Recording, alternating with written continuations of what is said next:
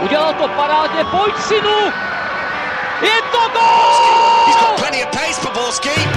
And can he find the finish? Ale Medemena, neuvěřitelná záležitost! Teď to chtělo přijedat Karlově do běhu. Teď to chtělo o chviličku dřív. Heinz.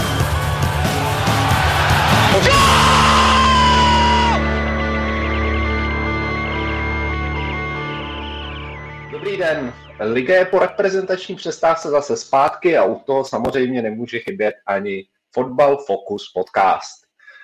Dnes se zaměříme na zájemce o koupy Plzně, návrat Jana Reska do ligy a celkově vliv veteránů. Mrkneme se také na rozjetý Hradec Králové a dnešní díl zakončíme pohárovým preview. Na to vše a mnohé další je zde Radek Špriňar z Deníku Sport. Ahoj, všichni zdravím. Po týdenní pauze se do horkého křesla vrací Karel Herring z magazínu Football Club. Ahoj, zdravím taky, přeju hezký den všem. A na značkách je samozřejmě přichystaný i Pavel Jahoda z webu ČT Sport. Ahoj, ahoj Ondřej, ahoj všichni, jdeme opět na to. A jelikož Ondra Nováček je dnes indisponován, od mikrofonu a zdraví Ondra Erba. No a pojďme na to. Začneme v Plzni, začneme s Ostra. Deník Sport totiž týdnu odhalil jména zájemců o koupy Viktorie. Radku, tahle ta část bude především o tobě, jednak si z Deníku Sport, druhá si expert na Plzeň, takže tam vidíš pod poklíčku Deník. Každopádně platí, že o Viktorii stále stojí čtyři zahraniční zájemci a můžeš nám říct, kdo je v současnosti favorit? Je to tak, jak říkáš. Plzeň mají zájem 4-4 zájemci, ale rozdíl je v tom, kdo jak tlačí na pilu a momentálně, aspoň co máme informace, tak momentálně to nejvíce směřuje k prodeji do amerických rukou nebo angloamerických v tom druhém případě, což je společnost Genius Sports. A, ale aspoň teda, co mám nějaký poslední informace, tak, tak to zatím nejvíc asi směřuje k rodině Platekových, který, kteří uh, vlastní uh, už některé kluby v Evropě a ten celý obchod uh, by se měl, nebo je v plánu ho uzavřít už do konce roku, takže teď už uh, finišují poslední, nebo je to v nějaké fázi prostě uh, uzavírání obchodu, ještě prostě probíhá nějaká uh, rekognoskace terénu uh, z pohledu uh, závazků Viktorie a, a taky samozřejmě jde o, o tu cenu vůbec, za kterou se ten klub bude prodávat. Mluví se o nějaké částce 208 nebo 200 milionů korun. Já jsem dokonce slyšel, nebo takhle slyšel jsem i z jiných zdrojů, že by to třeba mělo být mý, někde v rozmezí 130-150 miliony. Takže těžko říct, je vůbec otázkou, jestli se třeba dozvíme tu, tu výslednou prodejní cenu. A druhá věc, která je taky samozřejmě důležitá, je to, že údajně si Adolf Šádek, současný majitel, tak si tam chce nechat určitý akcionářský podíl. Mluví se o nějakých třeba 10%, ale může to být samozřejmě ještě ve finále jinak a rozhodně z toho klubu nechce, nechce odejít a chce tam zůstat v pozici, v které tam je dosud. To znamená, chce zůstat generálním ředitelem klubu a údajně na to ty zájemci slyší a, a nemají s tím problém. Já jenom, jestli můžu Radka doplnit, no to zhrnu dobře. Já jsem slyšel sumu okolo 6-7 milionů eur, což plus teda, a to mě Radek možná opraví nebo ne, ale plus, že by měl ten nový majitel, že by měl i případně ty dluhy, co tam jsou, nebo nějaké závazky, které tam jsou, tak by měl převzít, převzít pod sebe. S tím, že ta druhá společnost snad by měla nabídnout o něco větší sumu, to Genius Sport, ale ale to už jsou takové detaily, ale tam opravdu bude hrát jednu z velkých nebo z velmi důležitých rolí, zřejmě to, jakým způsobem se dohodnou s Adolfem Šátkem na jeho, na jeho případném dalším, dalším působení. No. A opravdu sedí, že by nějak do půlky prosince, že by to mělo, že by to chtěli mít vyřešené, nebo že by mělo být jasno. Eh, když se na to podíváme ještě trošičku obecně, Karle, nepřekvapuje tě maličko, že o Plzeň stojí vlastně investoři z Ameriky, z Perského zálivu, protože Česká liga v tomhle ohledu je tradičně spíš konzervativnější a není to úplně běžné, že by se tyhle ty zájemci vlastně kupovali české kluby, takže dává ti to vlastně smysl a co zatím hledat? Tak já, já samozřejmě nevím jako úplně ten, ty, tu motivaci těch případných, těch případných investorů, nebo tohle, ale je, už je vidět, když se budeme bavit o té rodině plate, Platekovi nebo Platek Family, tak už je vidět z toho, z těch klubů, které, které vlastní, tak je poznat, že se prostě na tu Evropu zaměřují, mají v Itálii speci, koupili, koupili Senderiské v, v, v Dánsku, je tam jeden portugalský klub, to znamená pro ně je to zřejmě nějaká strategie, eh, budou si rozšířovat to svoje, eh, to svoje portfolio. Co se týká Česka, samozřejmě, tak my jsme v tomhle opravdu konzervativní, ale na druhou stranu vidíme, eh, pokud v případě Senderiské třeba koupili průměrný, průměrný dánský klub, v případě Plzně budou kupovat klub, který byl v poslední, v poslední dekádě velmi úspěšný, Eh, to znamená, je to, je to tým, který může eh, navazovat na boje, eh, boje nebo na pokus o postup do evropských pohárů. Jo. Strašně důležité bude, kam si zařadí ten, ten případný majitel potom v rámci svého nějakého žebříčku těch priorit těch klubů, kam si zařadí Plzeň, jo? protože zatím je třeba vidět, že na špici logicky je, je ta specia, jo, že tam vlastně hráči někteří talentovaní z Dánské ligy nebo ze Senderiské tam jdou, pak je třeba pošlou zpátky na hostování, takže eh, to bude taky, to bude taky záležet, ale jako eh, je to spíš o nějakém, eh, já nevím, jestli se dá říct, že by to kupovali kvůli tomu, že věří v nějaké, nějaké hm, ultra, ultra zisky, ale v podstatě takhle, musím přiznat, že já tu motivaci, tu motivaci těch, těch neznám, ale tak je to logicky tak jako rozšíření prostě toho svého portfolia. No, eh, mně to se přizná, že mě to dává smysl eh, ten prodej, nebo respektive eh, to, že do toho chce jít americký investor, tak mě to dává smysl z toho důvodu, že prostě Viktoria si tady za 10-11 let vytvořila poměrně silnou značku v Evropě, byť teď třeba třikrát za sebou prostě nepostoupila do základní skupiny evropských pohárů, ale dá se říct nějaký, nějakým způsobem etablovaná.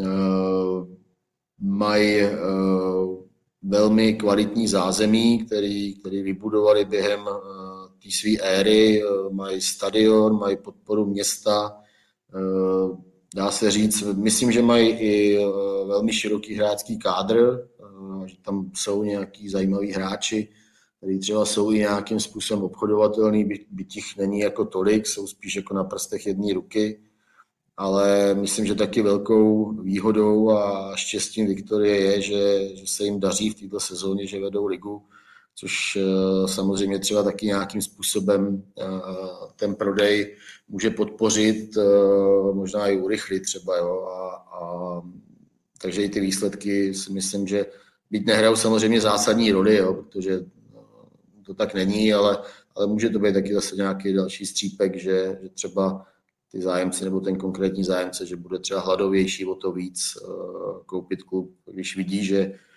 uh, že po sportovní stránce to uh, docela dobře funguje. Je to právě přijde celkem zajímavé to, co Scarlatti zmínil, takový ten potravní řetězec. A když právě vezmu tu speci, která je v Itálii, že hraje Serie A, a vezmeme Senderíské Dánská liga, navíc tým, který spíš bojuje o spodní patra, tak mi tam chybí právě v takový ten, řekněme, ještě mezi stupeň mezi tou italskou a dánskou ligou a tomhle mně přijde celkem ideální právě Plzeň, která, jak zmínil přesně Radek, nabízí etablovaný klub, který pravidelně spíš teďka hrával poháry, ale má tu ambici a pravidelně zase poháry hrával. A v tomhle směru si myslím, že by mohlo docházet právě k poměrně intenzivní kooperaci nebo určité kooperaci mezi specí, pokud by se udržela, udržela v sérii A a Plzní, že bychom možná viděli jednodušší cestu pro určité hráče, jak se dostat do série A, třeba jak jste Radku nastínil, třeba Pavel Bucha by určitě se tam klidu mohl prosadit, Lukáš Kalvach, pro speci si myslím, že by to byly zajímavá jména a naopak uh, je dost možné, že bychom v Plzni viděli naopak zahraniční fotbalisty, které by se asi sem na západ Čech úplně tak jednoduše nedostali, ale v tomhle směru by se to nabízelo, že by se sem šli obouchat, protože přece jenom, když koupí hráče Specia a pošle ho do Dánska bojovat o spodní patra, tak to asi není to, co, není to ideální, jak toho hráče vyvíjet a respektive posouvat vpřed. A v tomhle si myslím, že Viktoria by mohla být pro tenhle nějaký systém a potravní řetězec daleko lepší a daleko přijatelnější. To zkusím jenom, možná se na to chtěl uh, zeptat. Jednak souhlasím, že co se týká, pokud uh, chce někdo koupit nebo investovat do, če- do českého fotbalu nebo do českého klubu, tak poměr cena výkon v případě Plzně je samozřejmě, uh, se zdá jako velmi, velmi zajímavá, velmi dobrá, protože na Spartu, na Plze, na Slávy by si nesáhli samozřejmě. Jo. Tady ty, tady ty jako myslím tím finančně. Ale tam, co se týká, jenom doplním Pavla, vlastně já neříkám, že to tak bude, možná budou mít jiné zájmy, možná to bude opravdu o něco výš než eh, senderijské, ale tam je vidět od toho příchodu majitelů jasná sázka na, na mladší fotbalisty. Uh, viděl se, byl tam minulý uh, střelec, nejlepší střelec minulé sezóny, Jakobsen, 10 gólů v létě mu řekli, že si může, že si může hledat angažma. Další vynikající střelec šel na hostování, když ten je relativně mladý tak ten, ten odešel. Takže tam je vidět i podle těch eh, transferů, že nejdou do žádných, jako ať si eh, nemyslíme, že přijde majitel a že uvidíme to, co vidíme v Premier League, že tam investuje velké sumy a že bude nakupovat za 2 miliony. To si nejsem eur posilit, to si myslím, že eh, nebude ani tento případ, že to bude spíš právě tady zaměření na ty, na ty mladší a vybudovávání nebo respektive posouvání eh, v kariéře. Eh, když jsme zmiňovali tu, eh, spe, tu speci, tak tam vlastně jenom, jenom jako příklad Specia koupila z Linkby, které se stoupilo Emila Korviga, celkem talentovaný hráč a poslala ho zpátky na hostování do Dánska, do, do Senderijské. Naopak koupila ze Senderijské pravého obránce a toho tam nechává taky rozehrát. Jo? To znamená, nečekal bych jako v principu nějaké velké eh, přehnané nákupy, spíš, spíš to zatím vypadá, že to bude touhle, touhle cestou. A i v kontextu teda toho potravinového řetězce, o kterém tady mluvil Pavel, a vlastně těch všech klubů, která vlastní ve svém portfoliu rodina Plateková, neznamenalo by to tak trošku třeba konec těch titulových ambicích Plzně? To je možná Radku na tebe nejvíc. Tak eh, já si to nemyslím, protože, eh, protože si myslím, že eh, v případě, že by v klubu zůstal Adolf Šárek, což se prostě dá předpokládat, tak nevěřím tomu, že on by slevil z nějakých svých ambicí. Jo. Samozřejmě, že to tam může být v rozporu s představami nového majitele, ale jak znám Adolfa Šátka, tak já si myslím, že oni si tohle by si, nebo velmi dobře si to vysvětlí a, a budou mít uh, jasnou vizi, uh, s, jakým, s jakým stylem s tím klubem, s tím hráčským portfoliem dál pracovat. Je poměrně třeba pravděpodobný, že by se v kádru objevilo třeba více mladých hráčů. Přeci jenom Plzeň zrovna úplně mládí nefandí, když to, když to řeknu takhle. A hodně málo hráčů vlastně ze své vlastní akademie zapojuje do Ačka.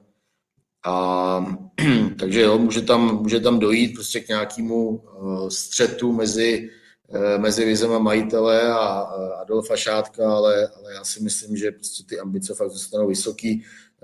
Asi těžko bude Plzeň vyhlašovat, že jde po titulu, to si nejsem úplně jistý, ale určitě prostě bude chtít tam zlobit, jako, jako, jako zlobí teď, že to zůstane pořád, pořád stejný.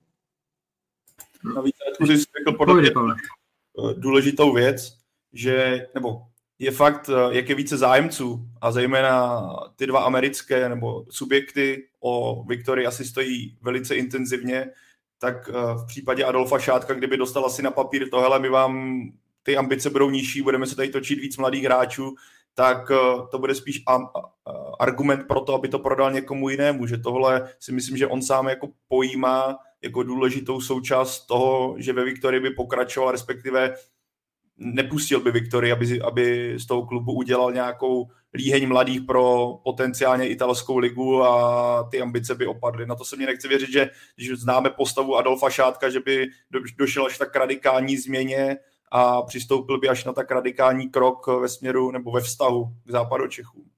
Pro ně může být zajímavé i to, že když se podíváš na Českou ligu, tak eh, tady ta finanční, řekněme, financial power, to znamená, tady to má Sparta, že jo, která je jasně tohle, má to Slávia, ale Slávia už sama Eh, vlastně avizovala prostřednictvím eh, Jaroslava Tvrdíka, že se hodlá taky zaměřovat na, na nižší, teda řekněme na mladší fotbalisty při, při pořizování a že se soustředí na prodej hráčů a úspěchy, úspěchy v Evropě.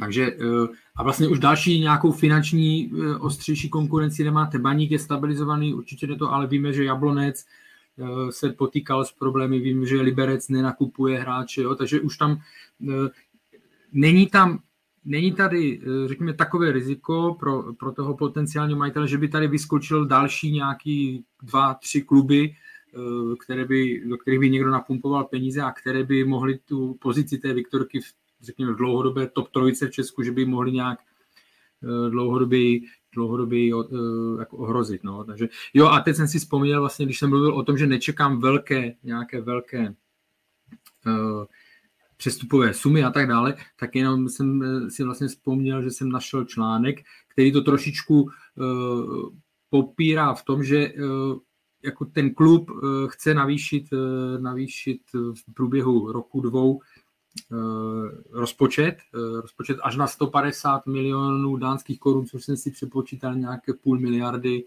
půl miliardy a bylo by to z 204 milionů, to znamená jako zdvojnásobit, jo? ale pořád to e, vidíme, že to jsou vlastně sumy, které jsou u Plzně doteďka byly, nebo v té nejbohatší éře se tam pohybovala v těchto, v těchto rozpočtech. Ona Plzeň tradičně pod Adolfem Šátkem tam byla spíš taková jako československá, moc cizinců tam k vidění nebylo, výjimkou je samozřejmě teď třeba Jean David Bobel, který Plzeň táhne. Eh, kdyby přece jenom skončila Plzeň v rukou rodiny Platekových, znamenalo by to, že by tam mířilo víc cizinců i vzhledem k tomu systému hostování mezi kluby? No, hodně spekulujeme, jo, protože zase se dostáváme k tomu, jakým způsobem uh, by si to nastavili s Adolfem Šátkem. Jo. Teď se to taky uh, trošku začalo měnit, protože uh, v Plzni je Joel Kajamba, být samozřejmě hráč etablovaný tady na Českou ligu a který, který se česky dorozumí velmi dobře.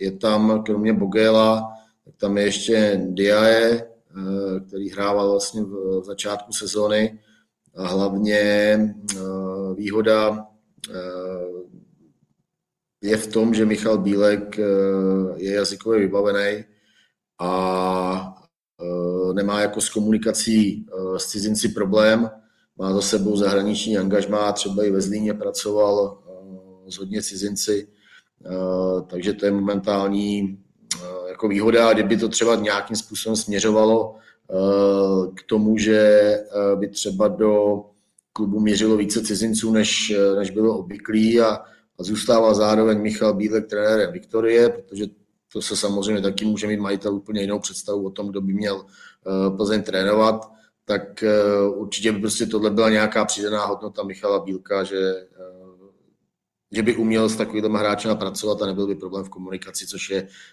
samozřejmě strašně zásadní. Zase na druhou stranu prostě Eh,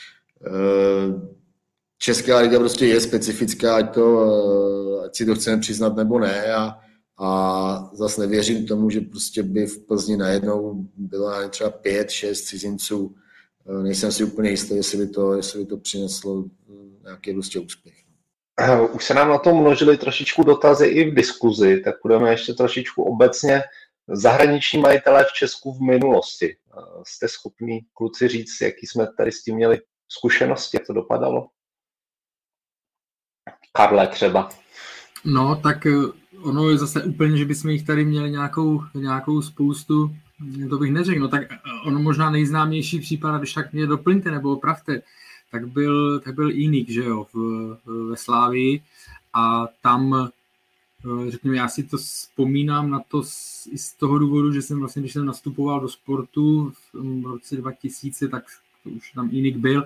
A teď vlastně eh, ta éra pro mě eh, je spojená s tím, že samozřejmě se řešil stadion a vlastně eh, výstavba stadionu, která se odkládala a pak to bylo takové řekněme, marné snažení o do, dostihnutí, dostihnutí Sparty, která v té době, která v té době vrcholila.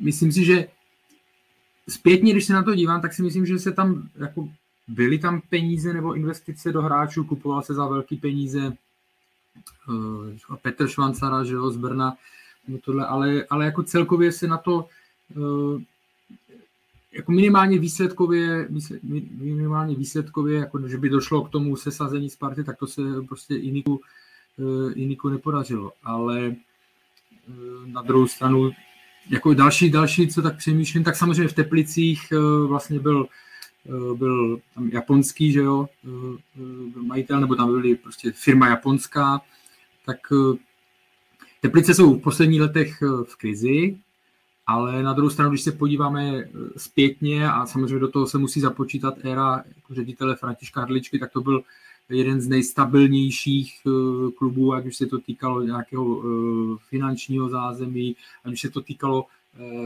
jako s, řekněme, investic, že postavili tam, postavili tam typicky krásný stadion, jo, který bohužel teď chodí 2000, 3000 diváků. A takže tohle, tohle si beru, tohle taky neberu jako nějakou neúspěšnou, že by to bylo ve, stylu, že by tam skončila po nich díra eh, nebo tohle. No. Takže, ale jinak si nespomínám na nějaký další, větší, výraznější majitele zvenčí. Tak mi kluci, pokud neberu, pokud neberu, já nevím, už 90. léta a, a Rezešovce na Spartě, ale spíš bych bral vyloženě zahraniční jako směrem mimo, mimo Československo. Ale mě napadá, samozřejmě na tyhle postarší reálie jsem velice špatný a nepamatuju si, co bylo týden zpátky, takže v tomhle je to horší pro mě. Ale tak když to úplně odlehčím, tak se podívejme na současnou slávy, který vlastní že jo, čínské firmě, nebo vlastnila jedna, teďka vlastní jiná. Já jsem já, já vím, že jsem myslel do minulosti. Já vím, že jsem myslel do minulosti. Ale spíš narážím na to, že vidíme, že je tady zahraniční majitel, který, který prostě funguje, ale zároveň je tam vidět, jak se nějakým způsobem mění ta jeho filozofie, což se odráží na hmm. celkově na vlivu čínských investic do fotbalu v celém světě. Takže uh, dokáže to fungovat, ale musí to ten vztah být nějakým způsobem dobře nastavený, a, aby se prostě netříštili zájmy majitelů a třeba zájmy sportovního ředitele. Pokud je tohle sladěný, může to fungovat bez problému. A koukám, že Radek cestuje někam, takže ideální čas se o tomhle pobavit. Na Radka otázka asi ne, nebo už ano, Radku? Uh, no, jsem zpátky, já jsem se tady musel přesunout z jedné zasedačky do druhé, nebo respektive uh, z zasedačky do kuchyňky. Uh, a teď nevím otázku teda. Žádná nebyla, tak pokládám, jo. To byla spíš um, Radek, teďka Android ti do toho skočím, Radek poskytl všem sledujícím jako exkurzi chodbama deníku sport, takže koho to zajímalo vždycky background, tak aspoň to mají teďka přímým přenosu. Bavili jsme se o zahraničních eh, majitelích jako v minulosti, jaké s tím máme eh, český fotbal zkušenosti. No jasně, já jsem vás vnímal, tak eh, velmi malý, jako jste to víceméně schrnuli dobře. Teď asi je vlastně největší takový prostor v tom českém fotbale, nebo tak, tak mělo CFC, Eh, potažmo teď City, ty, jestli, si to správně vybavu, tak ty jsou majitele Slávy už od roku 2015, že to spojenství tam funguje už nějakých 6 let a, a dávají do Slávy jako velmi, velmi uh, vysoký částky. Teď, se, teď to je asi za celou tu šestiletou éru, tak uh, co, co se spekuluje nebo o čem máme informace, takže to je teď na úrovni nějakých uh, maximálně 150 milionů, ale i tak prostě to je výjimečná suma, kterou, uh, kterou jako na český poměry jedna společnost dává do, do českého fotbalu nebo do jednoho klubu prostě. No. A funguje to Slávy, co si budeme co si budem povídat, prostě to spojenství se nějakým způsobem Eh, vyplácí, a, ale uvidíme, jak, eh, jak to bude dlouho trvat, protože protože byť o tom se taky už samozřejmě jako o tom mluvíme, já nevím, tři, čtyři roky, že to teď skončí a že už se blíží doba, že to prostě fungovat nebude a nemůže, ono se prostě ukazuje, že, eh, že to zatím nějakým způsobem jde a že to spojenectví je prospěšný, si myslím především samozřejmě pro Slávy, než, než pro City, ale, ale nějak to prostě běží a uvidíme, co, co přinesou další, další měsíce nebo roky. Je nová situace třeba jako po volbách, že jo, což jako taky, taky může znamenat nějaký posuny ve vnímání třeba Cityku a Slávie a, a tak uvidíme, jak, jak, to, jak to všechno bude. No. Těž, těžko teď to predikovat. Když se vrátíme zase zpátky k Plzni, tak eh, o rodině Platekových a jejich záměrech už jsme se relativně pobavili, ale co ti zbylí majitelé, se Radku schopný říct, jaké jsou jejich úmysly z Plzní a taková možná bonusová otázka, je někdo z nich vlastně tak movitý, že by se mohl, mohla Plzeň přiblížit rozpočtově třeba pražským S, kdyby, kdyby ho získal? To, to si úplně nemyslím, že by se takhle jako brutálně zvednul rozpočet, to by se musel navýšit třeba e, pětinásobně nebo minimálně čtyřnásobně z té úrovně, která je teď, protože e, zase to jsou spekulace, protože to nejsou úplně jako e, veřejné informace, ale, ale minimálně teda z našich informací, zkušeností, povědí a nevím, lidí prostě okolo těch klubů, tak e, třeba Eh, Plzeň pracuje s rozpočtem někde na úrovni 250 až 300 milionů korun, takže pokud by tu slávy chtěli dorovnat, tak prostě by třikrát to museli navýšit. Já si nemyslím, že by, eh, že by se tohle stalo eh, ani v jednom případě. A když se pořád bavíme o, především o těch, o těch dvou, tak o Patekových jsme se bavili. Tou druhou společností je Genius Sport, která je silnou značkou na trhu se sportovními daty, technologiemi a, a, a streamy a, a je třeba partnerem, což já třeba jsem rád, tak je partnerem golfový PGA Tour, vlastně nej, nejslavnější golfové soutěže světa a, a v Americe vůbec podporuje třeba i automobilovou sérii NASCAR a, a takže je, eh, je jako velmi etablovaná, byť je to mladá firma, která vznikla v roce 2016, tak je velmi etablovaná na tom sportovním trhu a, a zase se dá říct, že, že to dává prostě nějakým způsobem smysl, eh, kdyby chtěla koupit fotbalový klub. No. Ehm, a co se týče, co se týče Plateka nebo rodiny Platekových, tak eh, je třeba vidět, že, že to dělají dobře jak v Senderiske, tak ve Spéci, která vlastně teď je eh, v sérii A a že tam by mohla, my jsme se už vlastně o tom bavili, Pavel, myslím to říkal, nebo i Karel, že tam by mohlo dojít jako k velmi zajímavému propojení všech těch klubů a, a jsem přesvědčený, že by, že by z toho profitovali. No. Takže teď jde o to prostě, jak to, jak to celý dopadne, pro koho se Adolf Šárek rozhodne klub prodat. Já tady spíš takové to, to jako zamýšlení, nebo taková idea na zamýšlení, když jsme se tady bavili o nějaké rodině platekových a teďka se tady nabízí ta firma druhá, která je víc zaměřená na datovou analýzu a řekněme nějaké modernější přístupy. A ty jsi to, myslím, Radku, nebo někdo z vás to zmínil v otázce budoucnosti třeba trenéra s novým majitelem. Určitě tohle jméno přijde na přetřes, jestli Michal Bílek by měl se trvat. A když se bavíš o datové analýze, tak přece jenom víc si to pojíš třeba s Adrianem Gulou, než s Michalem Bílkem, který šel spíš, spíš eh, zpět k té tradiční cestě vnímání fotbalu a jestli by právě tenhle bod, kdyby to koupila tahle datová firma, neohrozil právě pozici Michala Bílka, pokud by třeba nepřistoupil na to, já totiž když tak jako se o tom spekulujeme nebo se o tom bavíme, tak mě to evokuje právě tahle firma, která se zaměřuje na ty data, že by přece jenom chtěla víc asi razit tu modernější cestu, více razit uh, práci s daty a jestli by tohle třeba pro Michala Bílka bylo snesitelné nebo přijatelné. Ale tohle jenom jako to se bavíme čistě teoreticky na bázi nějakých, uh, nějaké tady diskuze mezi námi. Ne, nemám to nějak jako podložený nebo něco takového. Jen mě to napadlo, když jsem viděl, jaký subjekt o Plzeň má zájem, jestli by tohle právě neza, nebylo trošku takový ten střed, střed dvou ideologií. Já si myslím, že tam, Povídej. No já jenom, že tam by se to spíš týkalo jenom přes, jako, nebo nejenom, ale hlavně přestupů, jako transferové strategie, že by fungovaly jinak právě s pomocí těch, s pomocí těch dat, ale a samozřejmě jako každý trenér je v ohrožení, když tam přijde nový majitel. Podívejme se, co je teďka v Newcastle a, a Steve Bruce vlastně přežil sice pár dní, ale to, jeho angažmá se počítá asi jako na, na dny, no, než, na, na tohle. Takže to si spíš myslím, že by se oni ten svůj, to svoje know-how, že by dali do, do řekněme, transferové politiky a pak by záleželo, jak by se k tomu stavila, jak by se jim líbila hra Michala Bílka, výsledky zatím má, takže Eh, jako je strašně předčasné o tom eh, mluvit, ale nemyslím si, že by to automaticky znamenalo, znamenalo jeho konec. No jako eh, takhle nedělejme z Michala Bílka někoho, kdo prostě pro koho jsou data z prostý slovo.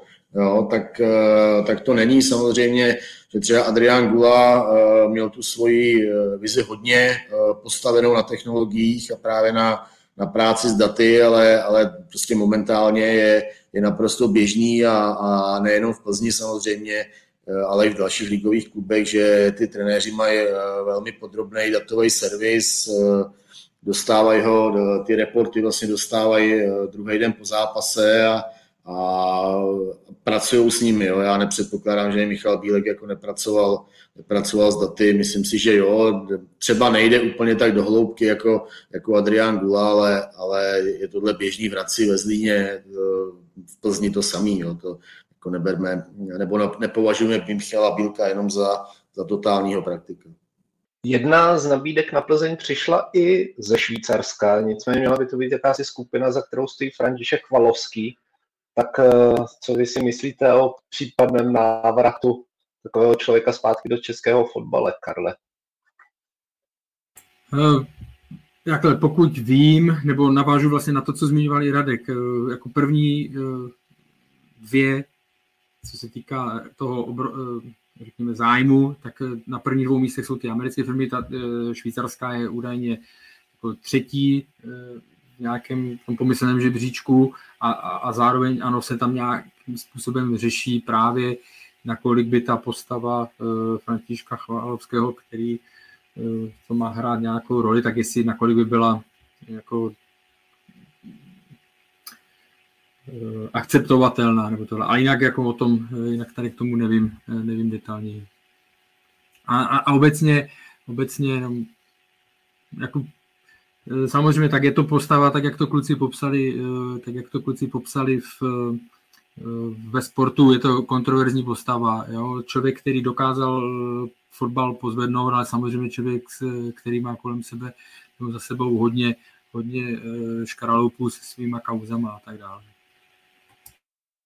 tak jako, když to vezmeme objekt, nějak jako obecně, když vidíme, že se český fotbal snaží odprostit právě od těchto starých struktur v čele s Romanem Berberem, vidíme, že teďka probíhá soud s Miroslavem Peltou a uvidíme, jak ty obě kauzy dopadnou, tak návrat právě pana Chvalovského, který se pojí tady s touhle érou v té době, kdy tady došlo k změně ve vedení Fačeru, snaží se Radek Příhoda obnovit důvěru v rozhodčí, tak si myslím, že by to byl takový jako krok zpátky a řekl bych, že pro ten český fotbal až nešťastný, eh, nešťastný akt, ale jak zmiňoval Radek s Karlem, favorité jsou teďka asi jinde a eh, spíš se bude cílit na výběr právě z těch amerických subjektů, které o Plzeň mají zájem.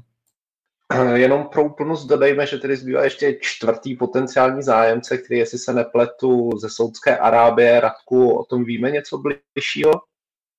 Eh, no je to, eh, je to zájemce, eh, který údajně už, nebo takhle mám, poslední informace mluví o tom, že,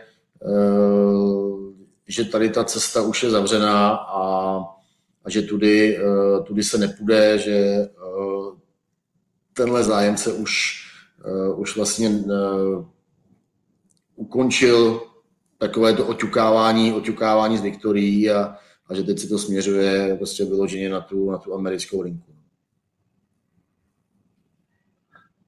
No a ještě jedna taková spekulace z Twitteru. Eh, je něco pravdy na tom, že by Plzeň mohl koupit Red Bull? No, já osobně jsem to neslyšel, taky jsem to někde zaznamenal, nebo respektive slyšel, ale, ale nevím o tom nic, eh, nic podrobnějšího. Uh, jako určitě by to uh, byl taky zájemce, který, uh, se kterým by stálo za to si, si promluvit, to je úplně jednoznačný, protože by byl to extrémně silný partner.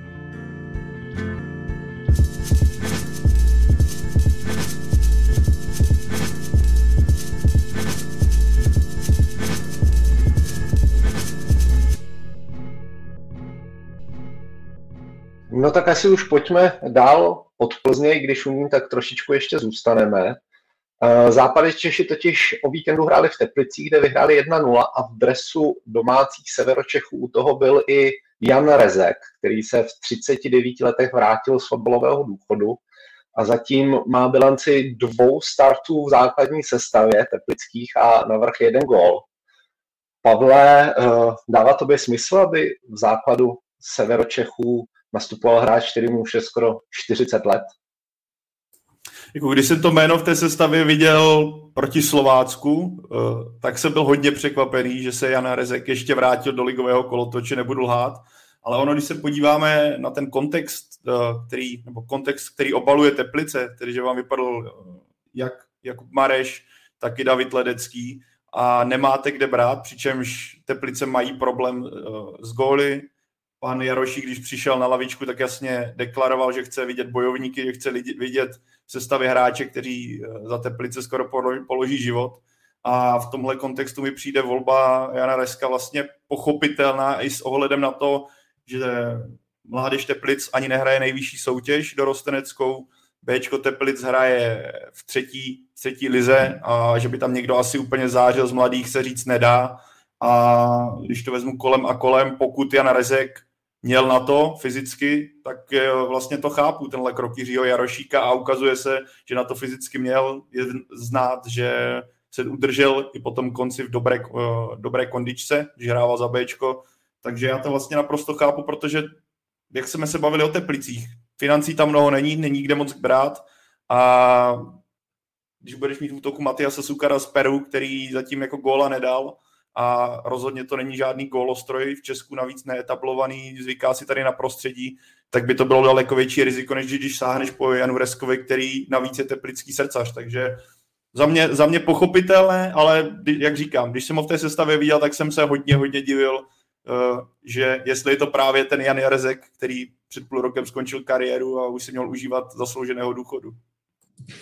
No, uh Pojďme si jako ale říct, že třeba co předved eh, Honza Rezek včera proti Plzni, tak eh, vzhledem na to, že mu je 39 let, že eh, byť on teda s kondicí nikdy neměl moc problémy, ale, ale třeba ta jeho pohyblivost tak, tak byla úžasná, on byl i nebezpečný, měl tam dokonce jednu šanci v druhém poločase a uh, opravdu uh, Teplicím hodně pomohl i takovou tou svojí zkušeností k lidem na míči. Jo. On prostě pro něj nebyl problém uh, zvládnout souboj se stopery Plzně, rozehrá akce do stran.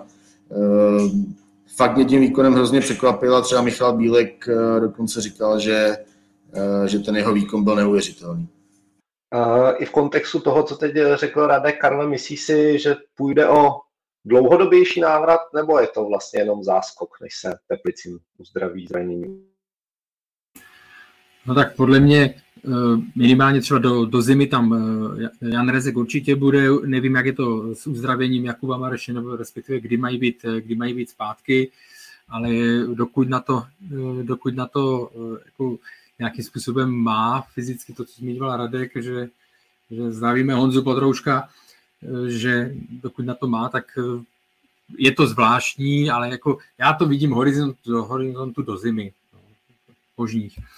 Takže, eh, takže eh, horizont do zimy, bylo by to i, řekněme, jako Něco by to vypad, vypovídalo i o Teplicích, že se jim něco nedaří sehnat, jako myslím tím dalšího hráče na, na jaro a tak dále, pokud by Jan Rezek pokračoval i na jaře, ale zase ono jako záleží, víceméně vlastně záleží na něm, jo? On, on už ukončil kariéru profesionální, eh, ale jestli si to vyhodnotil tak, že mu ten fotbal chybí, eh, jako u, u tady těch hráčů, a to třeba tam patří i Milan Petržel, nebo u tady těch starších hráčů, opravdu, kterým už táhne na, na 40 a eh, kterým už se blíží ten konec kariéry, tak u nich je vidět jako mnohem, mnohem profesionálnější přístup, než mývali než mývali v, v minulosti, jo? protože jinak by se na té úrovni neudrželi. Když se podíváme na Milana Petrželu, eh, tak on má taky 38 let už a, a podíváme se na jeho statistiky, tak eh, letos má, já nevím, 5, 5 bodů, 3 plus 2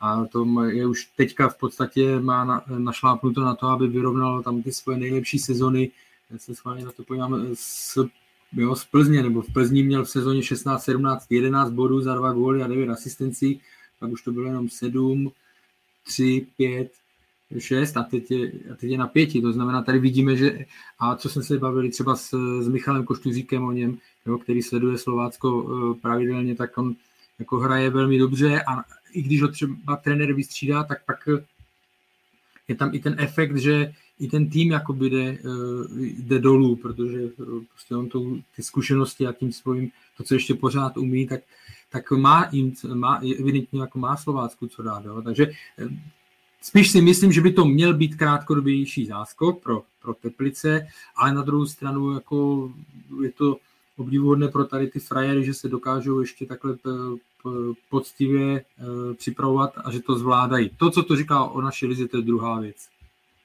Hmm. hmm. Jako tam, je, eh, tam je základní, aby to ty kluky eh, bavilo, aby jako cítili smysl toho, že ve 38 letech nebo 39 letech prostě budou si ještě huntovat tělo a, a podstupovat prostě tu náročnou fyzickou přípravu a vůbec to všechno, co, eh, co s tím souvisí. Na Milanovi Petržerovi to je jasně vidět, hraje eh, v jednom z nejlepších klubů eh, Česka, skvěle vedeným výborným trenérem a a co se týče třeba Honzi Deska, tak jako z jeho každého pohybu, z té řeči těla včera při zápase, taky bylo vidět, jak moc je do utkání eh, ponořené a, a eh, že ho to prostě strašně baví a třeba i eh, velmi příjemná byla konverzace po zápase, kdy on vlastně pak byl v tiskové místnosti a, a dával rozhovor novinářům, tak prostě bylo znát, jak mu na tom strašně záleží, aby ta jeho mise, která vlastně byla pro, pro strašně moc lidí jako velmi nečekaná, že, že Jiří Těrošík ho ho přemluvil k návratu, tak, eh, tak aby se povedla. No. On ještě to věc, která si nepadla a bude mít výrazný vliv, tak to bude jeho vliv v kabině, ať už eh, na, na celkově na nějaké uklidnění spoluhráčů. Viděli jsme to i v tom zápase proti Plzni teďka, kdy on několikrát, když se nepovedla přihrávka, tak uh, některému z hráči tak jako říkal mu v klidu, v klidu, v pohodě. Nebylo to takový ten, že by si mohl říct, ale mi 29, tak, teda, kdyby mu bylo 29, tak by to bylo asi krásný, to by se nezlobil. 39, tak by ho tam sil jako koněl a naopak je vidět, že jako vyzrálej v klidu, užívá si to ty zápasy a chce to tomu týmu pomoct. A zároveň je taky na něm cítit, jak ten fotbal strašně žere, protože ty zmínil Sadatku tiskovku, pak se objevilo na sociálních sítích, jak eh, ještě v dresu řešil zápasy 19 teplické, protože on trénuje mládežníky Teplic, takže tohle může být taky super pojítko, ten mezistupeň, protože panu Jarošíkovi může říct, hele, ty v té 19 je to kluk, který by se mohl třeba obouchat, je takovým tím prostředníkem mezi Ačkem a mládeží, nebo respektive Bčkem. Tohle jako pro, pro celý celkově teplický fotbal Eh, strašně důležitý, nebo strašně důležitá osoba a tím, že bude ještě na place, tak ty kluky může posouvat, ale víme, že ten kádr Teplice rozhodně teďka jako na vyšší místa o moc jako nemá. Takže pro Jana Roska tohle je jako i tak obrovský jako klobou za to, co dělá, ale obrovský těžký úkol.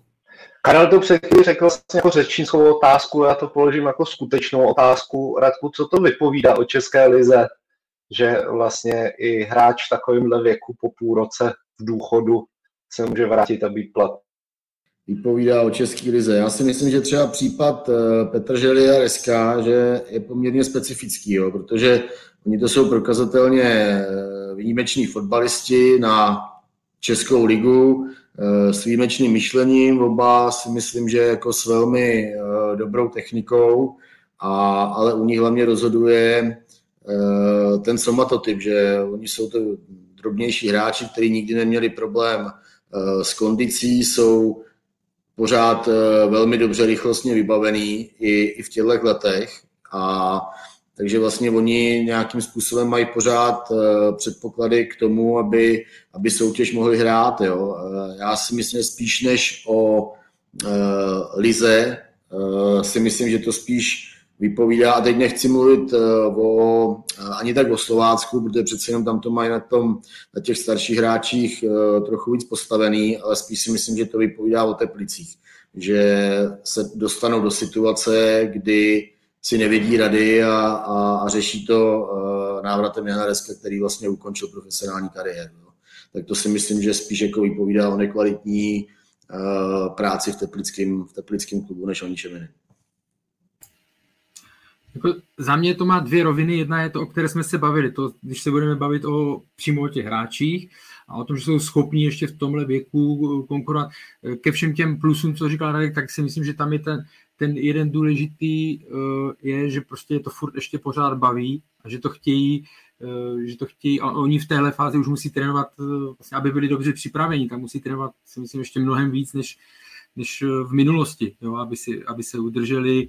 Je to vidět u i James Milner, že jo, v Liverpool vlastně, jo, ten, o tom se tam jsou texty, které se tomu věnují, o tom, jak on prostě opravdu, jak on dodržuje přísnou, přísný režim, on žádný alkohol, prostě tohle, jo, takže aby, aby, se dokázal udržet na tak vysokém eh, tempu. U nás je to samozřejmě, nebo úrovni, u nás je to trošičku, nebo u nás je to jiná úroveň, ale zase pořád je to o tom, že ať už třeba i Michal Karlec a tak dále, tak je to o tom chtít, že chtějí a že, že tomu dávají pořád ještě uh, všechno, protože jinak už by uh, třeba tolik Vememe si, Radek zmiňoval ten typ Milana Petržely, tak jeho domenou vždycky byla rychlost a ta se obvykle s věkem ztrácí, že jo? A abyste si ji udržel, tak prostě se musíte ještě pořád tomu věnovat.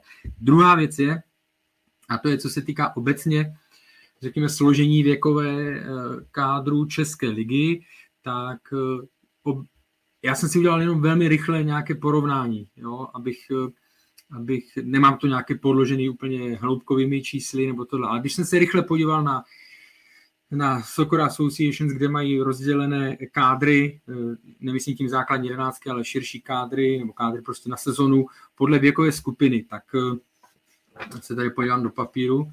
Tak eh, v Česku obecně je to vyšší, řekněme, skupina 30 až 32, nebo 32 a výš.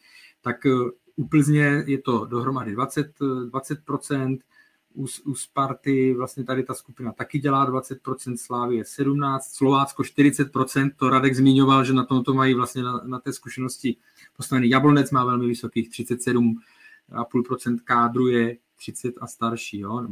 Takže a pro srovnání, díval jsem se v rychlosti do Belgie a do Dánska, do našich dvou oblíbených uh, soutěží, o kterých eh, často mluvíme. Tak já nevím, Dánsko Mitilen, Mitilen 15% z toho kádru, FC Kodaň tam má přes 20, ale pak se to tam pohybuje 13,8, eh, Senderijské 10% jenom, jo, hráčů 30 a, 30 eh, a výš. A, na, a třeba v Belgii tam je to ještě výraznější. Brugy, Antwerpy, Anderlecht, všechny po 10% hráčů na 30 let jo, v kádru. Takže určitě méně než u nás. Henk nemá žádného hráče, aspoň podle toho, co jsem se díval, na 30 let v kádru. Takže eh, jako já, je to těžké takhle spatra to hodnotit, jestli co je dobře, nebo o čem to vypovídá, ale ten, ten, řekněme, ne trend, ale ten náš postoj k tomu, že ještě pořád eh, máme rádi tady Někdy je to českému fotbalu vyčítáno, že, že dostávají prostor starší hráči na úkor mladých, na druhou stranu, když si to ti starší eh, jako pořád umí obhájit, obhájit to místo, obhájit jako Milan Petržela, tak eh, já to jenom jako mu to nevyčítám, nebo ne, nevidím to jako problém, no, že by tam, že by, to si musí prostě ty mladší hráči získat to místo.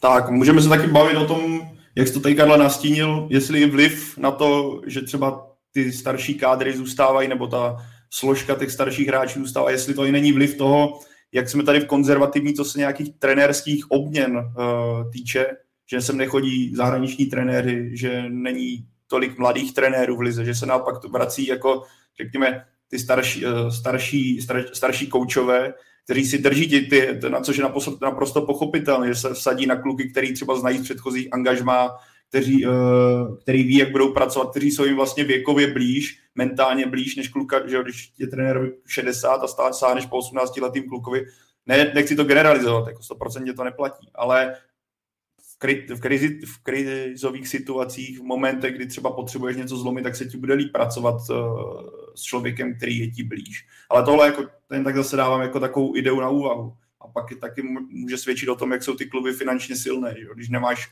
možnost koupit někoho ze zahraničí za, vě, za větší obnos a často se tady bavíme o tom, jak český prostředí je, řekněme, rozebraný a pokud už někdo vylítne, tak ta jeho cenovka okamžitě vystřelí nahoru, což jsou potom prvky, že kluby zkouší hráče, kteří třeba jsou mladší, ale jsou to zahraniční hráči, kteří za tebou skoro nic nemají. Je to takový ten pokus omyl, což zase pokud máš takového fotbalistu vedle toho někoho zkušeného, s kým zpracoval a víš, co od něj čekat, tak radši použiješ jeho. Pokud nemáš tu ideologii a filozofii toho týmu, klubu jasně nastavenou, hele, půjdeme mladou cestou, což v Česku prostě se nenosí zatím. A nikdo tady takhle jako radikální, že by se odklonil úplně od toho českého způsobu, není. Nebo nepřijde mi takový.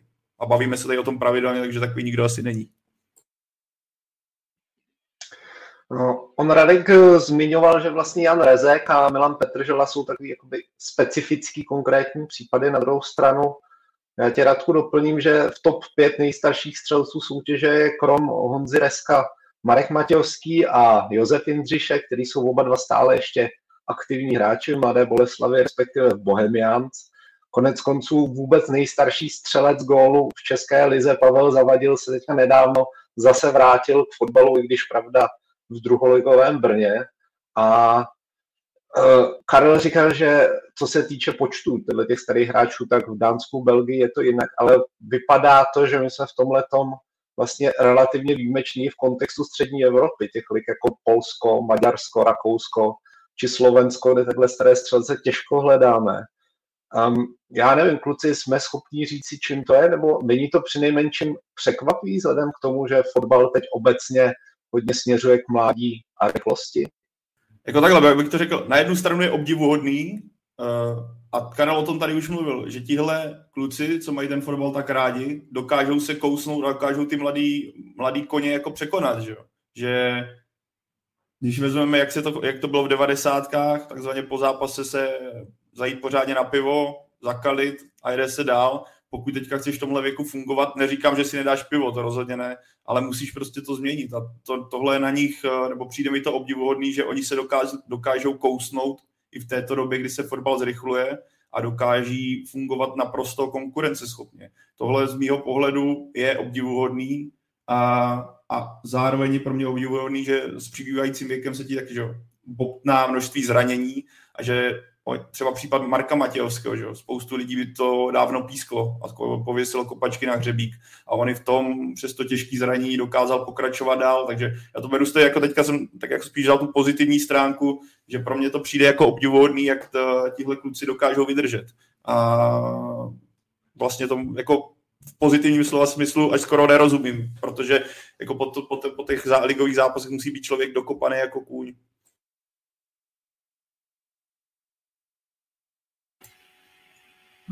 My jsme si, teď vlastně otázka byla na to, že ve střední Evropě, jo, jestli to je eh, podobný, nebo...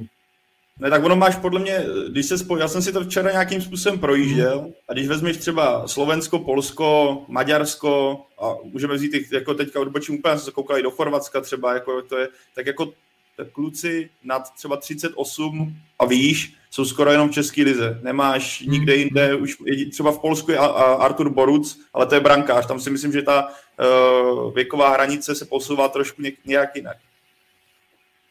Jestli jo, já jsem, já jsem jenom projížděl teďka rychle nějaké tři, čtyři kluby z Polska. Uh, tam mě úplně šokovalo, když jsem se podíval teďka do tabulky, kolikátá je Legia. Uh, Varšava, protože jsem ji hledal nahoře ale eh, je tam, viděl jsem tam rychle okolo 20%, ale to se bavíme o těch 30 a výš, tam eh, není specifická eh, kategorie, co se můžeme bavit my, 35 třeba a výš, no.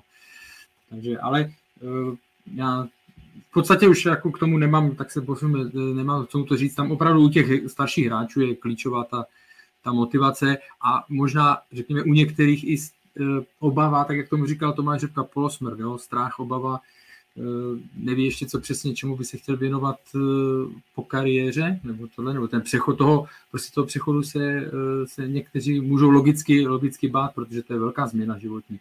Takže v tu chvíli opravdu se věnují naplno, naplno fotbalu a myslím si, že z těch hráčů ještě čiší jedna věc, že si to fakt, byť já to nemám rád tady to slovo, ale pochopil jsem, že to taky Radek, když hodnotil výkon Jana Reska a když se dívá na Milana Petržela, že si to teď fakt jako každý okamžik na tom hřišti, že si užívají a že to je z nich taková pohoda, už nejsou pod takovým tlakem asi a že, že si to, že je to z nich zná taková radost. No. No, uh, kluci, pokud uh, jako takovýhle statistiky jsou, že my vlastně v, uh, v těch hráčích na 30 let v Lize tak vyčníváme, tak to jednoznačně ukazuje na filozofii eh, klubu. Jo. Já si totiž myslím, že ono to je hodně jako spojený s odvahou sportovního vedení nebo sportovního managementu, případně třeba i majitele, který by řekl, hele, budeme hlavně hrát mladý hráče, nebudeme třeba až tolik upjatě koukat, jestli jsme pátý, sedmý nebo desátý, ale chceme mít z toho třeba nějakým způsobem finanční profit, ukázat zajímavý hráče v lize a, eh, a zajímavě eh, je prodat, ať třeba eh, klubům tady z české top trojky, nebo kdyby to byla opravdu velká rána, tak, tak třeba někam do zahraničí. Ale já si myslím, že hromada českých klubů, a teď nemyslím úplně tu top trojku, ale myslím si, že žije tak víceméně ze sezóny na sezónu že tomu chybí nějaká propracovanější strategie, vůbec eh, vize toho, co eh, chci s tím klubem dokázat, jakým způsobem eh, by měl reagovat třeba na, na přestupovým poli, jakým způsobem chceme vychovávat a zapojovat hráče do Ačka. A, a vzhledem k tomu, že ty kluby vlastně uvažují primárně na začátku sezóny a těch klubů je opravdu hodně, jako přes polovinu v té naší lize se hlavně chceme zachránit, tak proto prostě ty kádry uh, třeba vystýlají právě hráčema, nebo určitě to tak je, tak vystýlají hráčema nad, uh, nad 30 let. No. A, a proto, uh, proto si myslím, že máme my tolik, tolik hráčů nad, nad tuhle věkovou hranici. No. Já Radku, a právě to bude jako spíš otázka na tebe, protože ty seš, vím, že celkem pravidelně sleduješ i hokej, ale není to jako pr- nejenom problém českého fotbalu, ale problém vlastně českého smýšlení o sportu do těch větších kolektivních sportech obecně, protože zas, já to, to teďka úplně zabředávám do oblasti, kde tolik, jako, kterou tolik neznám, ale přijde mi, a to člověk jako viděl titulky, četl články, že i tohle vlastně v hokeji, že, jo? že to taky jako ta kritika toho, že sází na starší koně v těchto klubech, je výraznější a že naopak ty mladí dostávají tu šanci daleko méně. A to jako nechci zase zabředávat úplně kam jinam, ale mě to napadlo, když jsi tady a vím, že ten hokej relativně sleduješ, že jestli ti to nepřijde hodně podobný a provázaný mezi tím, že vlastně tohle je možná český způsob myšlení a nejenom fotbalu.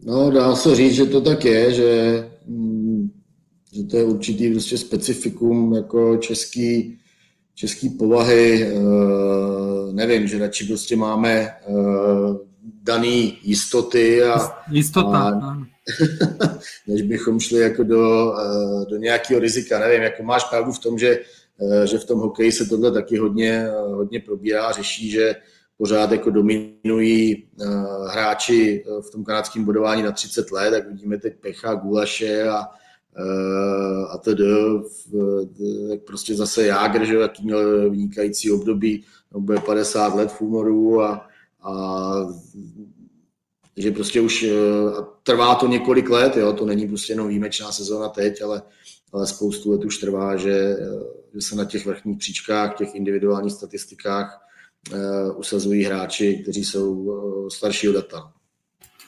Já to jenom zakončím takovou perličkou statistickou, ale vlastně na to navážu to, co občas eh, tam říká, nebo to, čo, to, co občas tady říkáme eh, v podcastu, že mě mrzí, eh, že žádný, Aradek o tom mluvil, o té cestě těch klubů, že mě mrzí, že se tady neobjevil, nebo neobjevuje někdo, kdo si fakt jde jako zkusit to dělat jinak, jo? protože my tady máme skupinu, jasně, top klubů, to je jasný, pak je tam skupina těch, kteří buď slaví úspěchy tím, že mají, že sází na starší týmy, to znamená Jablonec minulé sezóně, Slovácko v posledních dvou letech a tak dále, nebo to byla sázka na uh, hostování hráčů uh, z těch velkých klubů, který tam nedohráli, to znamená na to Liberec z toho profitoval v těch předchozích, předchozích sezónách a uh, znovu jako jenom tu perličku, kterou, takže mě mrzí, že tady není chybí taková větší, jako to, co zmiňovala Rek, odvaha, větší pestrost, to zkusit dělat jinak. Jo? Třeba to může právě příliv někoho zvenčí, příchod někoho zvenčí ukázat nějakou jinou cestu a pak se můžou ostatní eh, si to propočítat, já můžu si říct, zkusíme to takhle. Já, jo, znovu, já mám rád na fotbale, že existuje celá řada cest, jak se dostat ke svému úspěchu, tím nemyslím k titulu, ale každý tým nebo klub má svoje jiné tyhle. Ale když jsme se bavili o věkových průměrech, tak musím samozřejmě tradičně zmínit FC, FC Nordsjælland, o kterém mimochodem eh, budeme mít eh, v novém čísle článek, tak jenom perlička, protože to je úplný, úplný extrém. Eh, 72,4% kádru současného tvoří hráči 20, pod 21 let a dohromady 92, 93,1% tvoří hráči 23 eh, a méně. No, takže to je úplně samozřejmě extrém na ruby. Eh, jim se teďka nedaří tak, jak v té minulé sezóně, ale zrovna třeba teďka hráli 2-2 s Mikulanem, úplně zajímavý zápas, vedli 2-0, samozřejmě no, tak, jak se to tradičně v nich stane, to mládí se tam projeví a prostě zremizovali 2-2, že jo, protože to nedokážou. Ale já neříkám, že tohle musí někdo kopírovat, ale spíš jde o to, jakože jít nějakou svojí cestou a že to je ta odvaha, která nám asi, nebo vlastnost, která nám jako v Česku, v Česku chybí.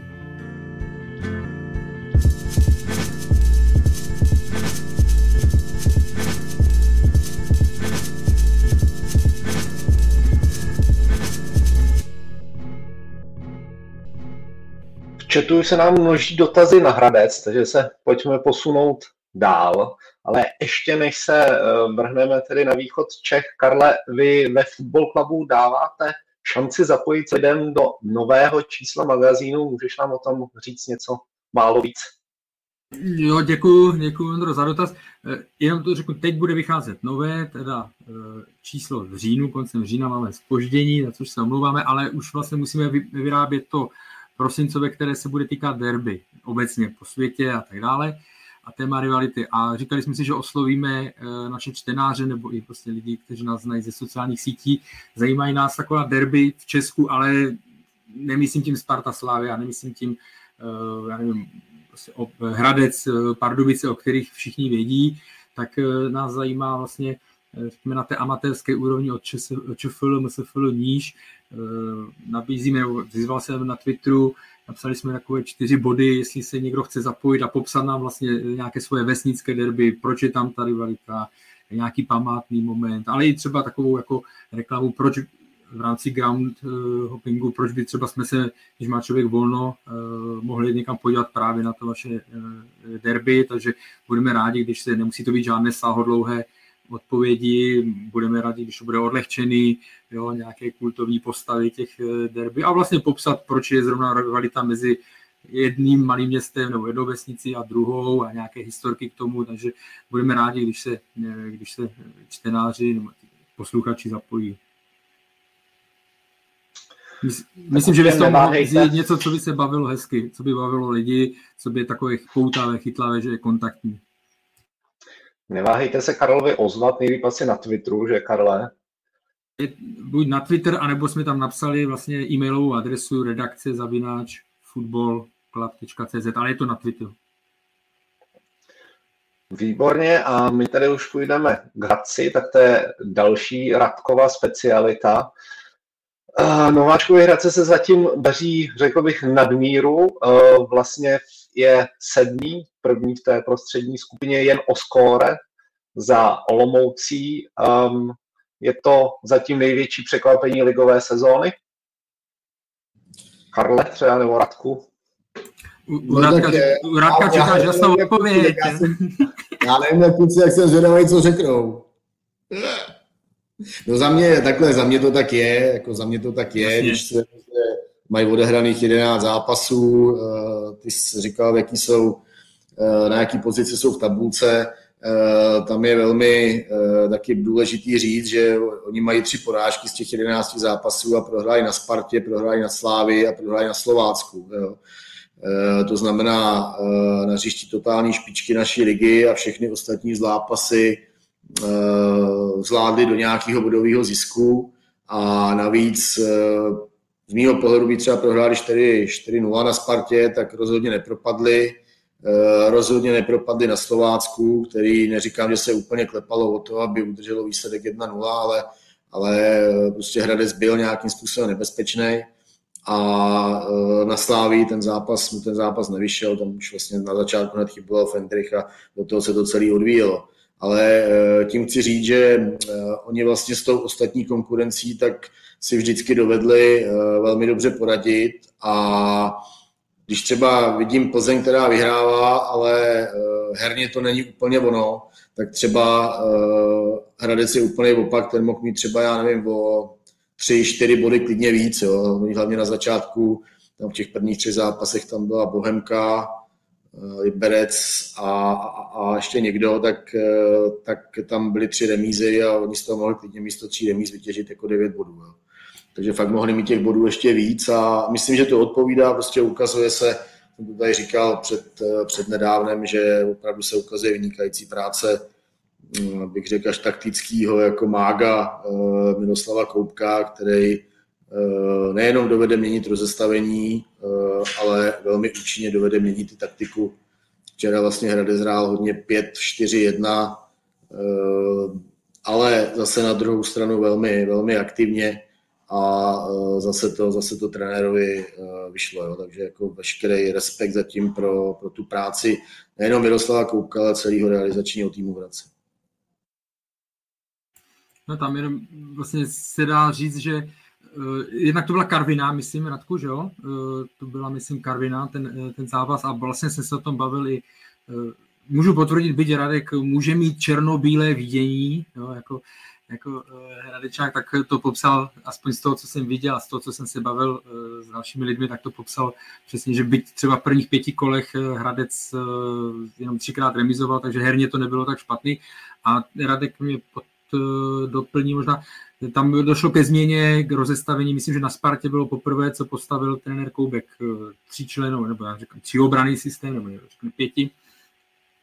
A vlastně eh, pak přišly ty po Spartě, sice po na Spartě přišly výhry a teď to drží ten, ten systém a, a jako je to, dávají, dávají góly, takže já souhlasím s tím, že je to určitě překva, jako nej, pozitivně příjemný překvapení Eh, této sezony. A souhlasím s tím, že já, eh, Miroslava Koupka, prostě ať je to jak chce, on třeba zase, jo, není to je nejstarší trenér nebo tohle, ale bez, takže se to zase vracíme k tomu, proč tady nedostávají mladší šanci a tak dále.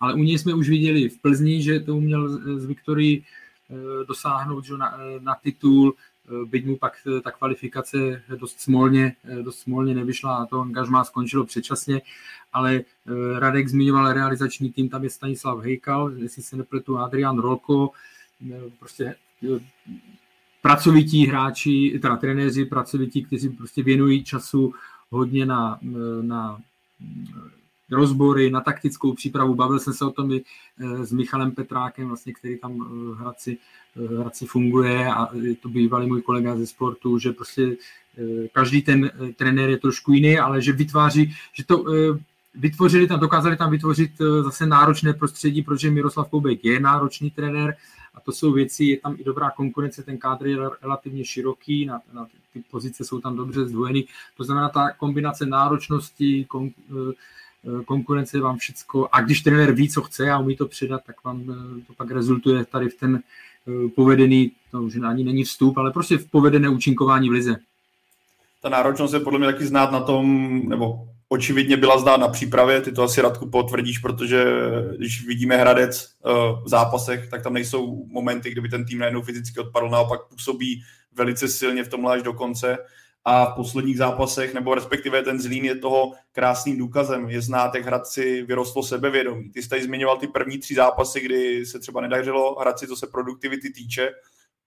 Trenéru Koupkovi se podařilo skvěle obměnit na rozestavení, nebo ta přechod na 3-4-3 začal fungovat velice dobře. Ten zápas se Zlínem mi ukazuje, jak si jsou teďka vlastně hráči jistí, že vlastně vedeš, dostaneš gól a Hradec to nikterak nezlomí, naopak pokračuje v tom a velice rychle zase dokáže skórovat a z týmu, který měl na začátku sezóny, byl schopný maximálně jednu branku, tak najednou dokáže zareagovat třemi. Ano, pořád těch baranek nepadá tolik, ale zároveň je potřeba říct, že v to Hradec herně roste, herně roste a i co se týče nějakých jako individuálních opor a jejich formy. Adam Volkanova teďka dva, dvě branky proti Zlínu, což si myslím, že do dalších zápasů trenér Koubek z toho bude mít velkou radost, protože potřebuješ, aby tyhle výrazné postavy základní jedenáctky ti hráli ten strop. A navíc teda krásná věc, nebo krásná věc ze statistik, která se tam výjímá, standardní situace Hradce. 8 gólů ze 13 ze standardních situacích. A to jako v lize těžko hledá konkurenci takhle výrazný číslo. Myslím, že Karviná se tomu ještě statisticky blíží, co se týče procentuálních eh, gólů ze standardek na to, kolik dali. Ale v tomhle Hradec je strašně silný a vidí, že tím soupeři s tím neví rady. A tohle jde všechno jak skvělá práce pro kádru, ale také realizačního týmu, který ten tým na to připravil, jak se chovat právě ve standardních situacích a dokáže využít toho, že tam Dan Vašulín, vysoký hráč a další, další výrazné postavy, co se výškových parametrů týče. Tak, vy jste asi zmínili ty hlavní důvody dobrých výsledků Hradce, ale Radku si schopný říct, kdo jsou klíčoví, klíčoví hráči Hradeckého kádru? No tak... Radek řekne, že všichni.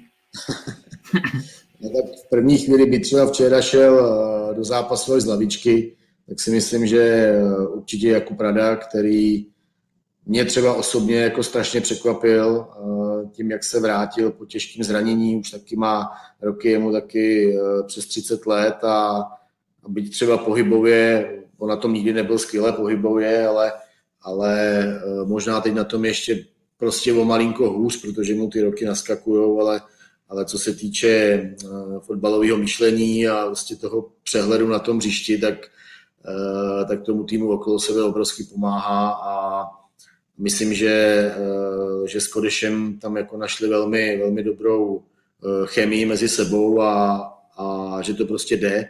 Pak uh, druhý určitě Adam Velkanová, že určitě střelec dvou gólů, kapitán týmu a taková prostě vodná duše toho mužstva, taky ten začátek eh, byl pomalejší z jeho strany, protože on byl zvyklý zápasy rozhodovat nebo minimálně mít asistence nebo třeba ty eh, klíčové předfinální stupy eh, mít úspěšný a pak ale najednou začal bodovat a momentálně, jestli se nepletu, tak je nejproduktivnějším hráčem mužstva. A, takže to je další hráč, který je jako obrovský platný. Daniel Vašulín samozřejmě na hrotu, kterýho se třeba čeká ještě víc gólů, ale, ale hraje první ligu uh, prvním rokem, takže, takže ono to přijde a uh, určitě je potřeba taky zmínit, uh, taky zmínit Pavla Dvořáka, taky že hradecký srdcař, bez kterého si Miroslav Koubek není schopný představit základní sestavu, no a tak já jako zmínu skoro všechny, ale, ale asi největším překvapením nebo tím milým překvapením vůbec té celé sezóny je, jako jsou uh, úžasné výkony uh, Jana Mejdra uh, na hmm. pravé straně nebo Beka nebo Beka, tak, uh, tak je opravdu skvělý fyzicky prostě nadupaný fotbalista, uh, navíc má to srovnaný v hlavě a uh, má nějaký cíl a uh, prostě hraje, hraje fakt skvěle. Jako. Já jsem chtěl doplnit Petra Kodeše, že toho hodně, byť nemá čísla, Eh, takový, tak, že i co jsem se tam bavil, tak eh, hodně toho oběhá je to, a pomáhá i právě eh, Kubu Radovi a pak ještě Král ve stoperu. No a to už jsme asi na osmi hráčích, tak Pavel, když doplní ty tři, tak to máme komplet, celý tým. No. Ještě pak vyjmenu pár z lavičky a bude to úplně ideální. Já si myslím, že to, myslím, že jste vyjmenovali všechno, co snad šlo, ale to vlastně teď skoro urážka toho zbytku, který tady jako ty jména nepadly. Ne, ale ono, Ono tam je třeba hrozně zajímavé, že tohle jsou hráči, kteří se pravidelně objevují v základní sestavě. Vlastně během těch 11 zápasů tam kromě třeba zranění nějakých drobných, tak tam byli vždycky. A, a já prostě vidím jeho pozoru Miroslava Kouka, jak se v 75. minutě takhle jako drží za ucho a říká si, koho já vystřídám. Jako, jako ten tým prostě šlape, funguje. A já nevím, koho má vystřídat, že ono už se jako několikrát stalo, že on do toho třeba šáhnul až v 80. minutě a, a vzhledem k tomu, jak fakt to fyzicky, nebo jak to mužstvo je fyzicky velmi dobře připravený, tak, eh, tak ty hráči jsou prostě schopní v pohodě takhle fungovat. No. Takže úplně tyhle, co jsme vyjmenovali, tu osmičku, tak, uh, tak, jsou, tak jsou jako zásadní pro Hradec. Ale tady ta vlastně výjmenování té osmičky jenom dokazuje jednu věc, že Hradec pracuje týmově, že to je jako tým, který funguje dohromady, vytvořili dobrý jádro, který vlastně vychází z toho týmu, který prošel druhou ligou a to, že tady padlo 8 men, jenom ukazuje, že tam není, že to není tým postavený, postavený na individualita, ale na, naopak na poctivým, organizovaným kolektivním výkonu a proto si myslím, že Hradec funguje tak, tak jak eh, funguje, že, to, že ta kabina bude zdravá, že bude mít jasně nastavenou hierarchii, která, kterou vlastně nebude nikdo moc příliš narušovat, navíc v čele s panem Koupkem, který si tam bude určitě diktovat svoje. A tohle, si, tohle je podle mě důkaz toho, jak to tam vypadá a proč to funguje. Pavle, pro tebe mám jednu takovou trošičku sugestivnější otázku. Připomíná ti v něčem tažení Hradce loňskou jízdu Pardubic?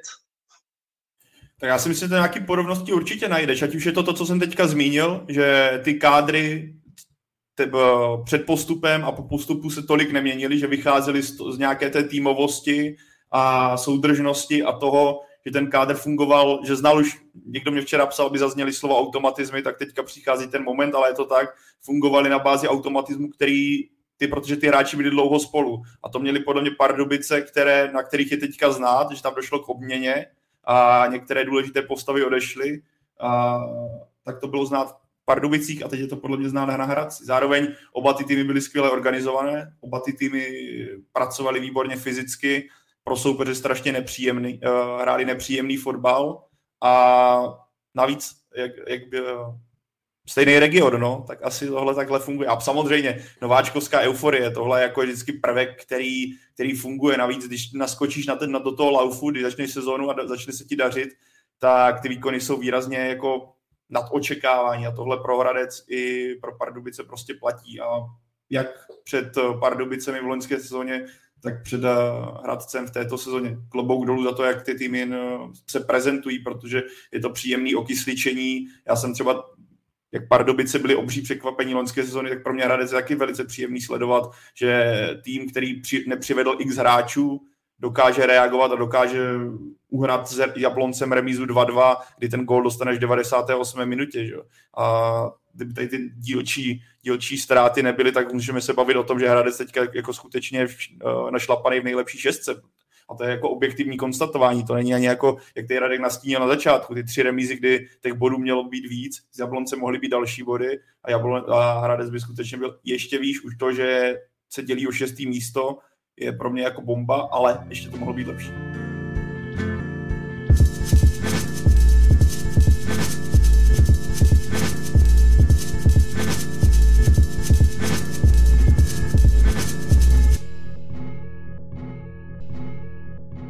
Jelikož čas letí a jestli všichni souhlasí, tak eh, že bychom už opustili Hradec, aby, aby nás nemusel předčasně opustit Radek. A já, já nesouhlasím, na... ale chápu. a tím pádem pojďme ještě v rychlosti uh, na krátké preview k, k zástupcům českých uh, v pohárech, v evropských pohárech. Uh, začneme asi u Sparty, která přivítá doma Lyon, což je asi bez diskuze nejtěžší soupeř, které v té skupině Sparta má, tak eh, co od zápasu očekáváte? Chci se to ujmout, Pavle, nebo přenecháš? Ale já to klidně rychle vykopnu, tak počítám s tím, že něco podobného, kdybych si měl typnout, jak bude vypadat obraz hry, tak něco podobného jako mm, bylo proti Rangers, že Sparta se nikam nepožene, že bude spíš vycházet z toho, že bude využívat tu rychlost, kterou má teďka vepředu, bude využívat formu hráčů, které má vepředu, bude využívat jako breaku a pokusit se dostat do otevřené obrany Lyonu, který počítám, že bude víc na míči a bude dominovat hře, což se dá čekat vzhledem k tomu, jaké jména v té sestavě jsou, čemu už asi dostaneme.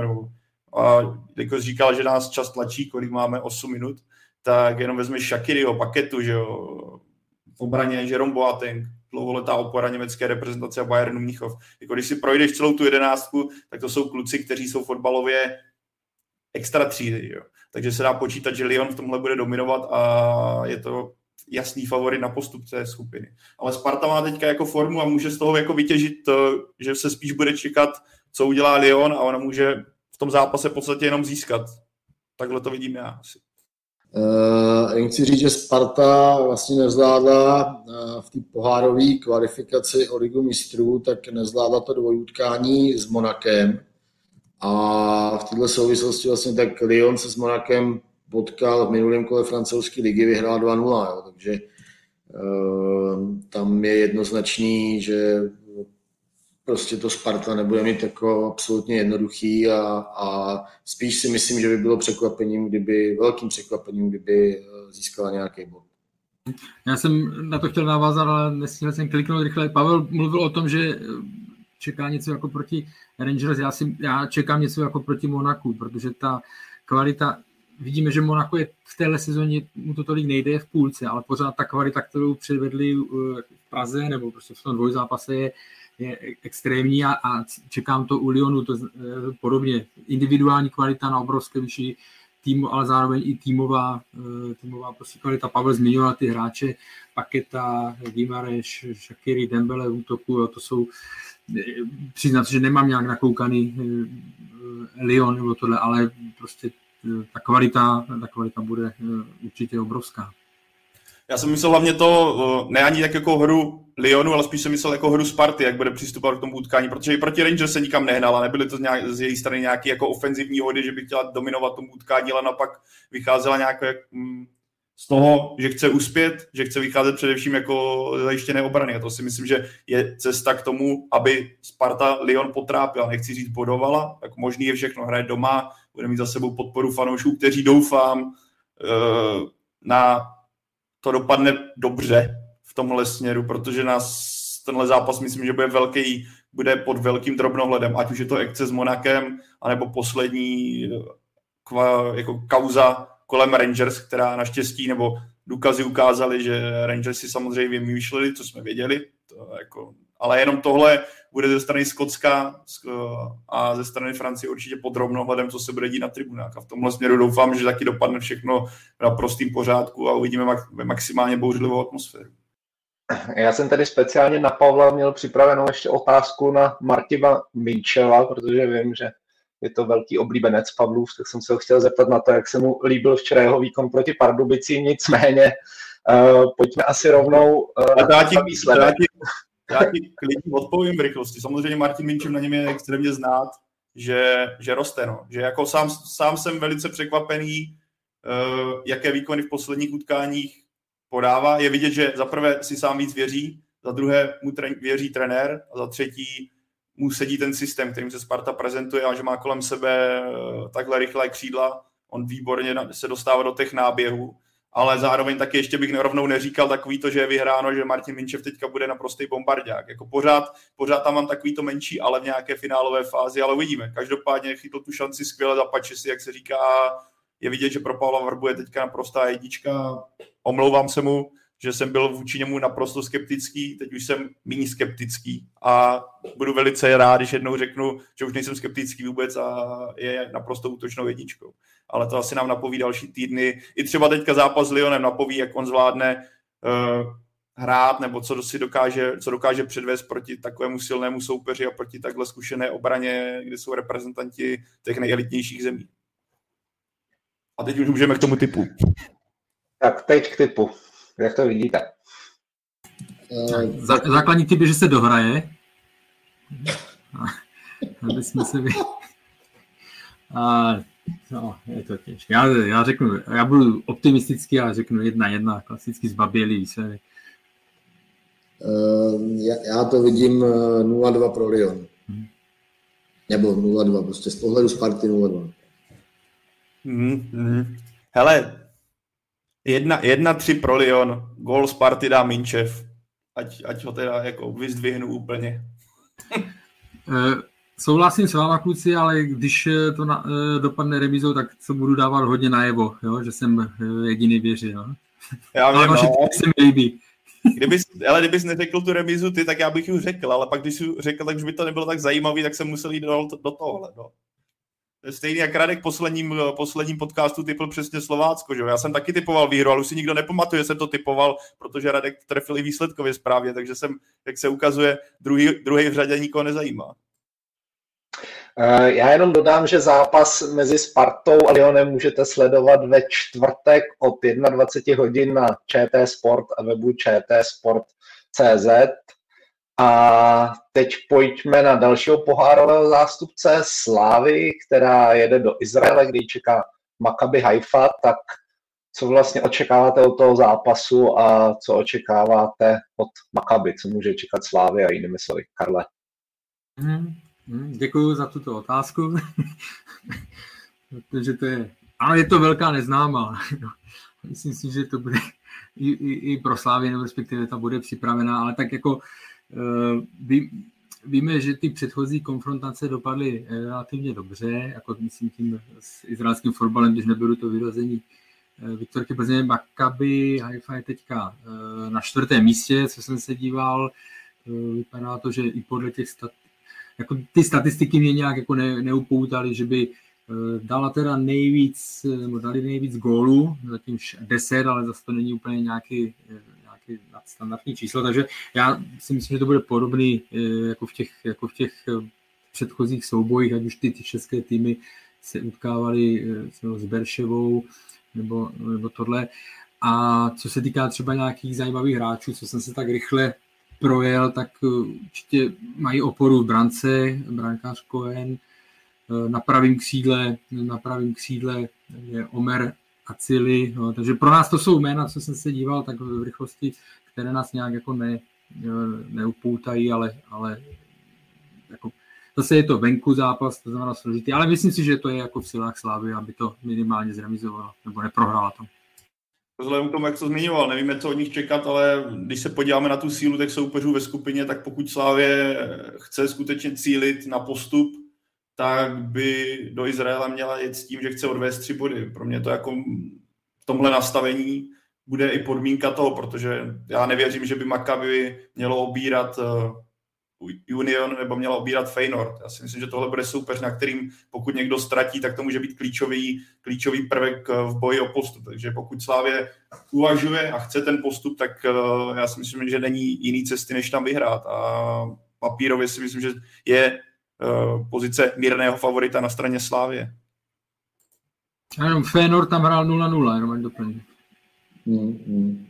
No, myslím, že taky, myslím, že taky Slavia uh, je, nebo může být trošku poučená že, z té zkušenosti, kterou tam prodělala uh, s Berševou, kdy tam prohrál 3-1, to je vlastně mm, minulý rok.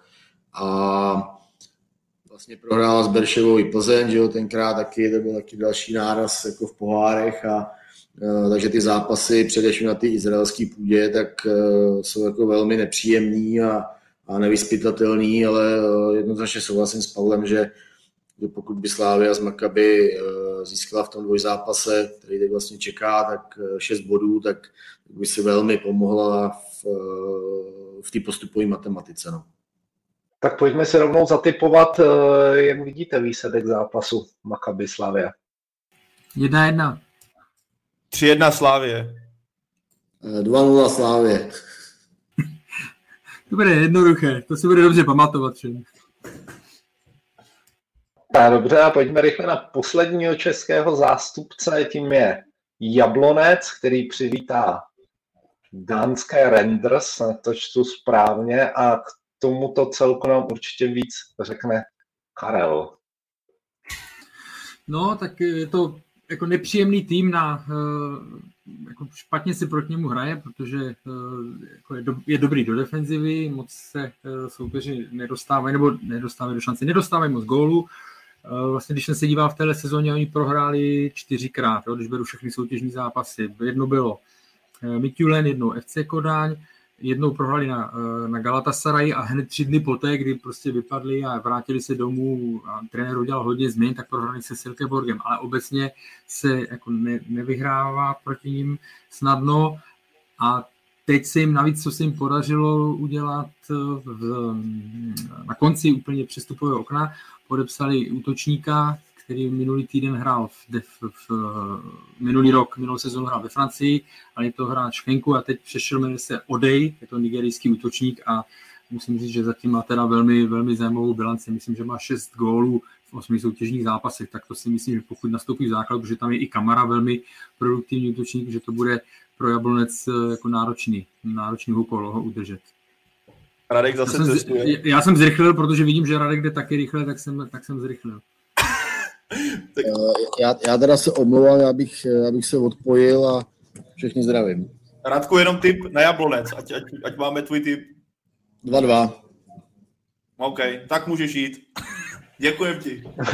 Díky a měj se. Ahoj.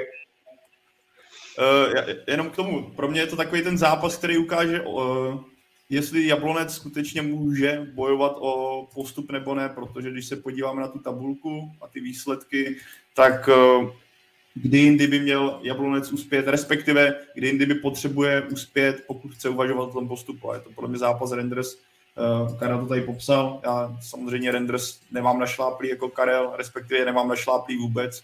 Vím tak, jak vypadá jejich logo, projel jsem si kádr, že přes Transfermarkt, něco jsem si k tomu snažil dohledat. Hmm. Ale v tomhle směru podle mě klíčový zápas pro Jablonec. Pokud by prohráli, tak si myslím, že jejich šance na postup už se rovnají skoro nule. Pokud by naopak vyhráli, tak eh, se můžeme bavit o to, že Severočeši skutečně můžou uvažovat i o tom, že by si zahráli na jaře, na jaře poháry. Bude ta cesta ještě dlouhá, ale ty tři body by byly velice, velice důležité.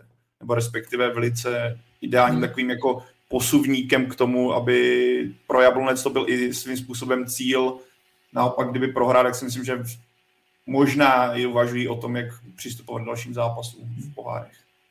No, oni, oni samozřejmě jako vypadali podle papírově jako nej, řekněme, outsider té skupiny, ale když se podíváme na první dva zápasy, že remíza z AZ, Alkmaar 2-2, pak je 1-1 v Kluži, tak jako určitě, tam určitě to není tým, proti kterému se dobře nebo jako hraje příjemně, protože mají zkušenou obranu, jo, mají tam Kehinde, eh, eh, Tosin Kehinde je šikovný eh, krajní hráč, který může hrát i pod hrotem, je tam ten záložník Vito, Mistráty, teď dával taky gol, takže jsou, jako jsou tam zajímaví, zajímaví hráči. A jsem, sám jsem zvědavý, jako oni se v Lize pohybují opravdu okolo čtvrtého, šestého, teď jsou čtvrtí, většinou se pohybovali tak na hraně té horní a první a druhé půlky. Ta minulá sezóna pro ně dopadla dobře, i tím, že vyhráli pohár, takže se na ně zvědavý, jakým způsobem ta konfrontace, řekněme, českého klubu, který patří pod tu špičku a dánského, který patří ve své pod špičku, tak jsem na to zvědavý, jak to dopadne. Pavle, myslí, že by Jablonci mohlo pomoci i střelecké probuzení Martina Doležila, který se trefil v posledním kole po delší době? Určitě. Tohle mě to připomíná trochu loňskou sezónu, nebo myslím, že Valonci doufají, že to bude připomínat loňskou sezónu, kdy právě on měl nic moc vstup a pak se rozstřílel a byla najednou opět klíčovou postavou, která táhla Jablonec a myslím, že Petr Rada a i vlastně i jeho spoluhráči Martina Doležela políhají úplně v to samé. No. Je, to, je to první zápas, ale pro, pro něj, u něho je to extrémně znát, že on když se chytne, tak v té hlavě se přepne do takového toho módu zabijáka a přepne se do módu naprosto, naprosto v pohodě, najednou si víc věří v těch situacích, najednou to zakončení z jeho strany je úplně, úplně o něčem jiném. Naopak, když se nedaří, tak je vidět, jak se trápí. A v tomhle Jablonec bude strašně spolíhat, že na to dokáže třeba naváhat. Takže ano, může to být jako skvělou zprávou, ale pořád, eh, sám to zmínili, to je jeden zápas, uvidíme, co bude dál. No a tím pádem asi nezbývá, než si typnout výsledek zápasu Jablonce z Renders, tak eh, jak to vidíte? Já zůstávám u jedna jedna a krásné tři body eh, do českého pohárového koeficientu. Já budu, hele, 2-1 Jablonec a doležel dá jednoho góla. Takže já budu optimista, hele, já budu optimista. No a tak to vypadá, že tohle už je z dnešního Fotbal Focus podcastu všechno. Já tím pádem poděkuju tobě, Karle, tobě, Pavle, Nadálku i Radkovi. Eh, díky za vaše postřehy, názory. Díky taky vám divákům, že nás posloucháte. Připomenu, že s dalším dílem tady budeme opět za týden, no a do té doby jsme na webu fotbalfocus.cz a všechny díly Fotbal Focus podcast najdete také v aplikacích i na YouTube, takže já se loučím a mějte se krásně. Díky, mějte se.